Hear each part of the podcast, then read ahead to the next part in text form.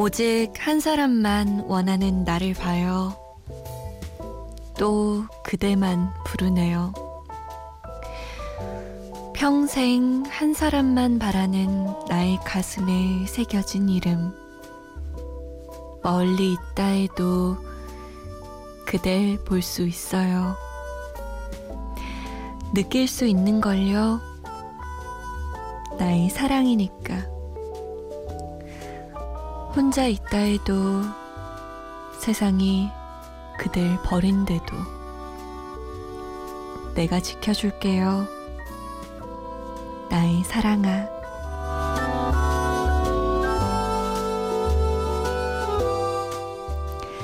안녕하세요. 잠 못 드는 이유 강다솜입니다.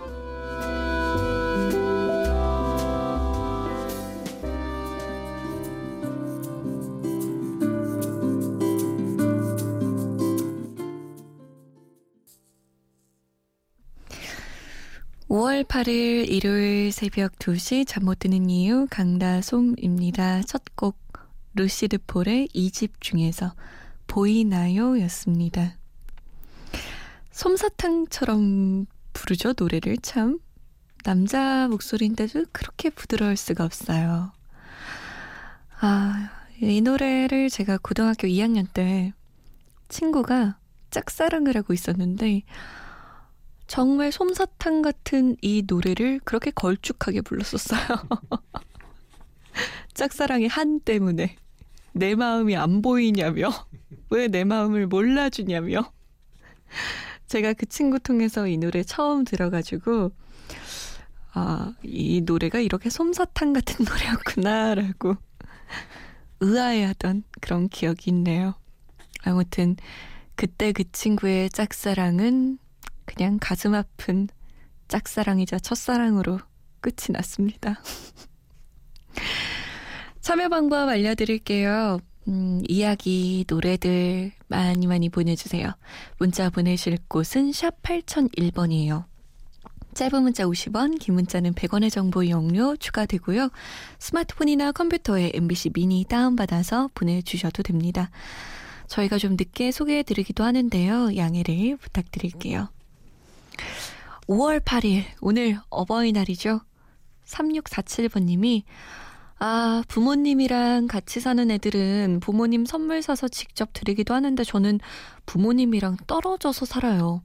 그래서 매일 조부모님께만 해드리는데, 그럴 때마다 부모님께 죄송하기도 하고 마음에 걸려요. 이렇게 사연과 신청곡 보내요. 부모님께 드리는 곡 김진호의 가족사진 들려주세요. 라고 남기셨어요. 아, 그러면 이거 녹음해서 어머니 아버지께 들려드리는 거예요? 깜짝 놀라시겠다. 이게 뭐니? 하고 들으시다가. 함께 있을 때는 부모님의 소중함을 잘 모르다가 떨어지면 더 잘 알게 되죠. 뭐든 그런 것 같아요. 해외 나가면 애, 애국자 된다. 이런 얘기도 있잖아요. 떨어져서 살면 효자 효녀가 되는 걸까요? 부모님께 뭐 깜짝 택배 선물은 어때요? 요즘 배달 잘해주던데. 꽃도 좋고, 뭐, 과일 상자도 좋고, 뭐라도. 놀라시지 않을까요? 갑자기 선물이 딱 하고 도착하면. 김진호입니다. 가족 사진.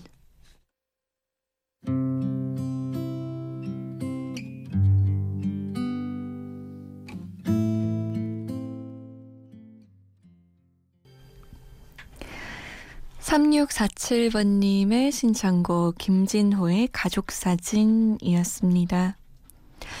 오늘은 저희가 음, 여러분이 보내주신 신청곡들과 사연들로만 한 시간 꾸며보는데요. 3006번님의 이야기예요. 3년 반을 사귀었어요. 그런데 올해 초부터 바쁘다는 이유로 만남이 뜸해지다가 점점 무관심해졌네요. 이제는 헤어지게 될 것 같아요. 오래 사귄 만큼 아쉬움도 크지만 관계가 다시 회복될 것 같진 않아요. 이별 후 폭풍 잘 이겨낼 수 있겠죠? 린의 사랑했잖아 신청합니다. 라고. 이거, 이거 조심해야 돼요. 그냥, 음, 뭐랄까요? 이별을 예감하고, 그래, 우리는 사랑이 식었어. 라고 인지를 하고 이별을 할 때 그 후폭풍이 심할 것 같지 않다고 생각할 수도 있는데 3년 반을 사귀었으면 약간 습관처럼 된 거죠. 내 생활의 일부가 되었기 때문에 그걸 떼어낸다는 게 진짜 살점이 떨어지듯 아플 수도 있어요. 방심하지 말고 이별해야 합니다. 이별을 안 할 순 없지만 그래도 아유 사실 근데 또 이 말이 무슨 소용인가 싶어요. 이별이란 게 아 힘들 거야 라고 뭐 이별을 맞이한다고 안 힘들진 않잖아요.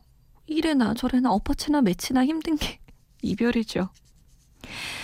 그래도 뭐 변하지 않는 진실은 하나 있죠.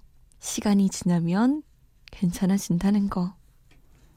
제가 그 시간 동안 함께 해드릴게요. 음, 9136번님. 솜디 반가워요. 이 시간에 라디오 처음 들었는데 좋으네요. 오늘까지 3일 연속 듣고 있는 중이에요. 진짜요? 새벽 2시에 3일 연속? 저 때문만은 아니죠? 순간적으로 어, 나 때문인가 하고 살짝 설렐 뻔했어요. 이은지님은 매번 시험 전에 잠 못 자고 들었었는데 시험 끝나고 후련한 마음으로 듣네요. 위로되는 라디오 고마워요. 라고 하셨어요. 그리고 오준현 님도 드디어 끝난 시험. 시험 끝나고 오랜만에 듣는 라디오. 라고 이 기쁨과 환희의 문자 보내셨나요? 어, 시험이 끝나는 기간인가 보다. 아, 4월 중순 말에 중간고사 있죠? 고생했어요. 아이고, 고생했다. 아이고, 아이고. 잘했어요. 이제는 뭐, 두 다리 쭉 뻗고, 뒹굴뒹굴 거리면서, 만화책 보면서 라디오 듣고, 뭐, 군것질 하면서 라디오 듣고, 그런 맛의 라디오 들으세요. 공부 열심히 하면서 라디오 듣는 건 한동안 안 해도 되겠네요. 음, 3006번님의 신청곡 함께 들을까요? 린의 사랑했잖아. 그리고 그 뒤에는 이 곡은 어떨까요? 리치, 사랑의 이말 밖엔.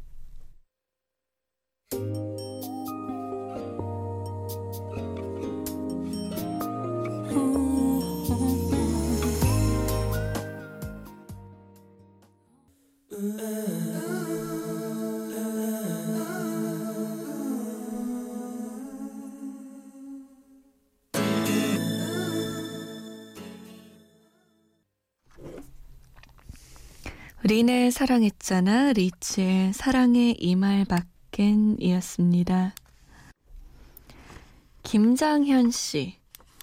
잠이 안 와서 오랜만에 라디오 듣다가 표준 FM으로 왔더니 다솜 씨 목소리가 들리네요.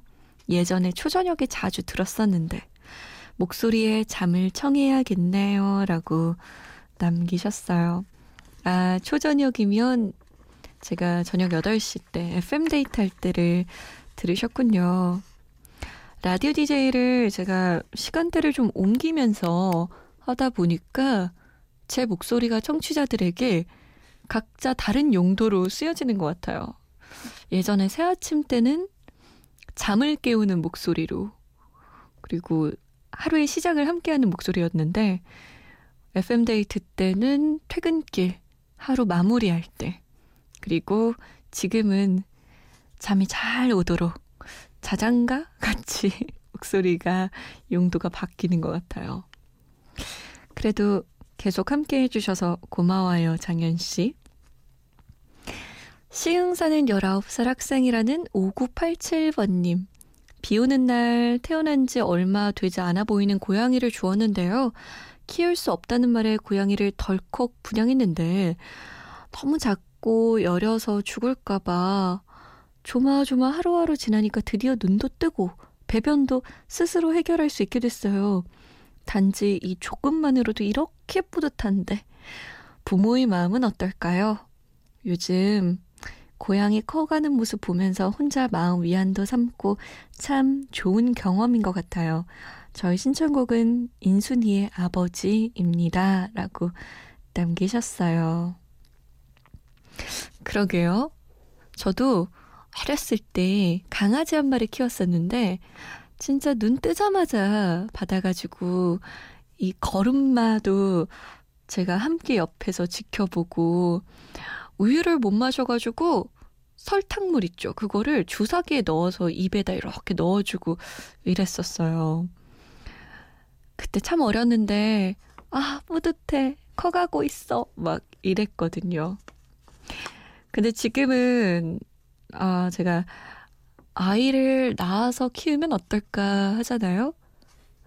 어, 뿌듯한 정도가 아니라 그냥 부모님은 대단하다라는 생각이 들더라고요. 이거 뭐, 밥 먹이고 배변 해결하는 일 외에도 해줄 일이 너무너무 많잖아요. 혼내기도 해야 되고, 바른 길로 인도하고, 이것도 가르쳐 주고, 저것도 가르쳐 주고, 아휴, 뒤치다거리 해야 될 일이 얼마나 많은지. 진짜 부모의 마음은 어떨까? 대단하다 싶습니다. 대단하다. 아, 어버이날을 맞아서 세 곡 골라봤어요. 진짜 1년에 한 번쯤 이럴 때라도 효도해야 될 텐데 말이죠. 인순이의 아버지 강산의 라구요 그리고 윤종신 의 아버지의 사랑처럼 세 곡이에요.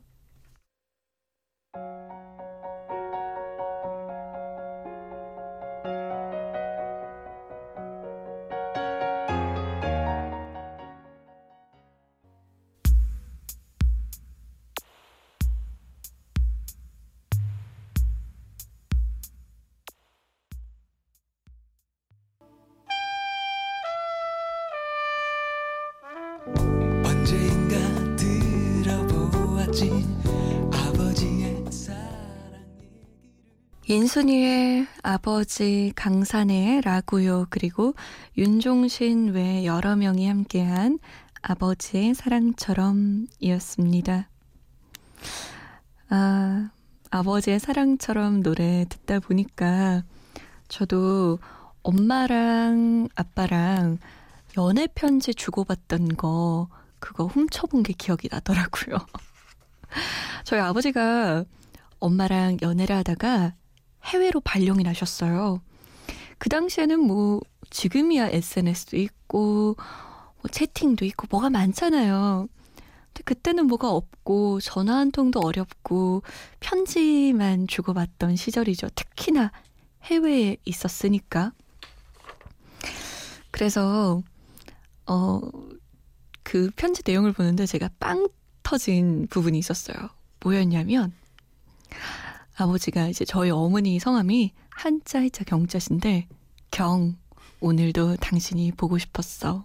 막, 막 정말 손발이 없어지는 그런 사랑 이야기를 막 해서 보냈어요. 사진과 함께. 아빠가 어떤 방 안에서 이렇게 멋지게 뒷짐지고 사진을 찍어서 엄마에게 보낸 거죠. 근데 그 사진 안에 그 뒷배경에 하필이면 그좀 이렇게 헐벗은 여성의 사진이 붙어 있었던 거예요.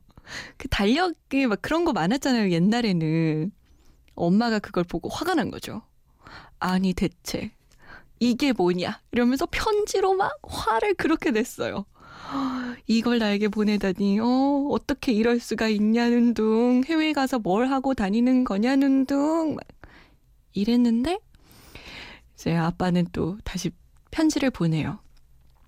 그건 내 것이 아니라 룸메이트의 것이고, 뭐, 구구절절 변명을 하는 거죠.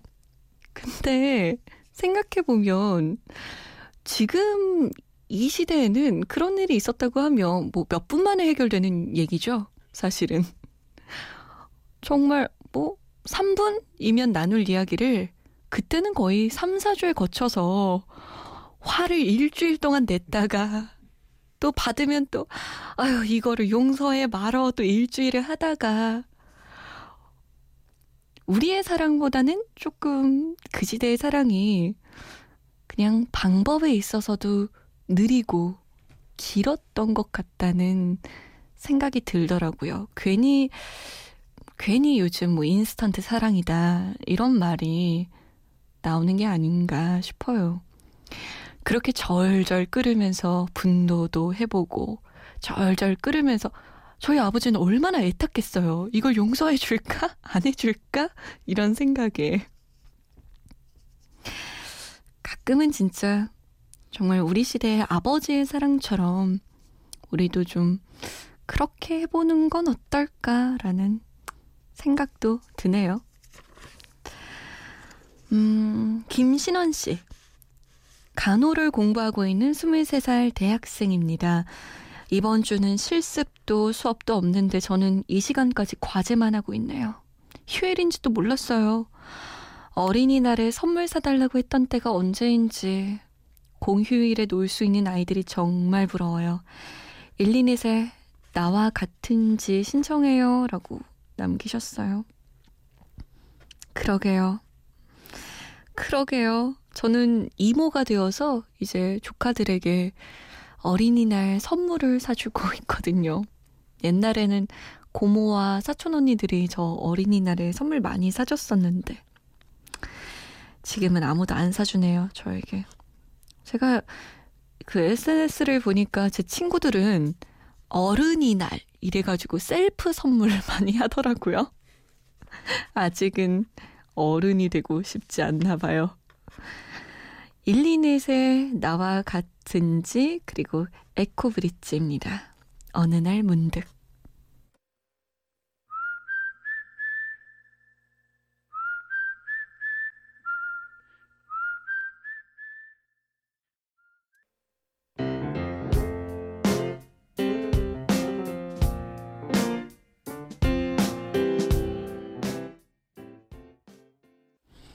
일리넷의 나와 같은지 에코브릿지의 어느 날 문득이었습니다. 음, 이후재 씨.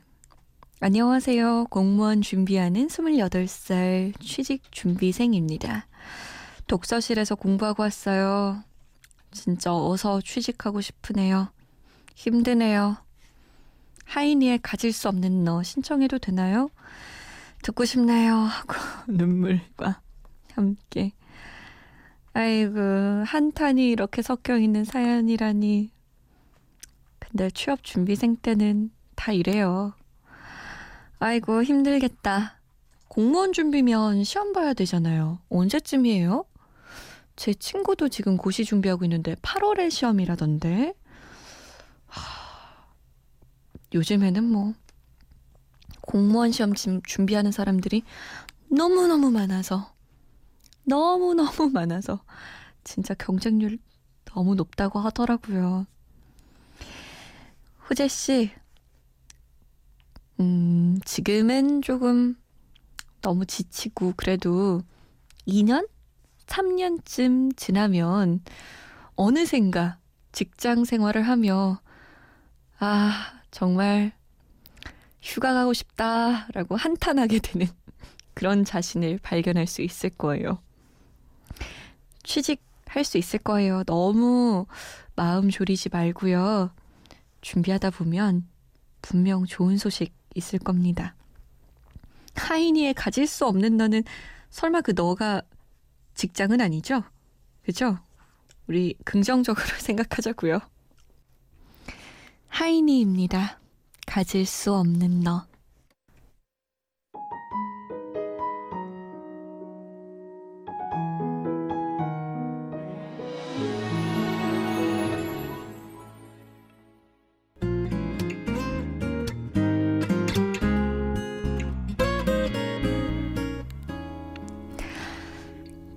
인사할 시간이네요.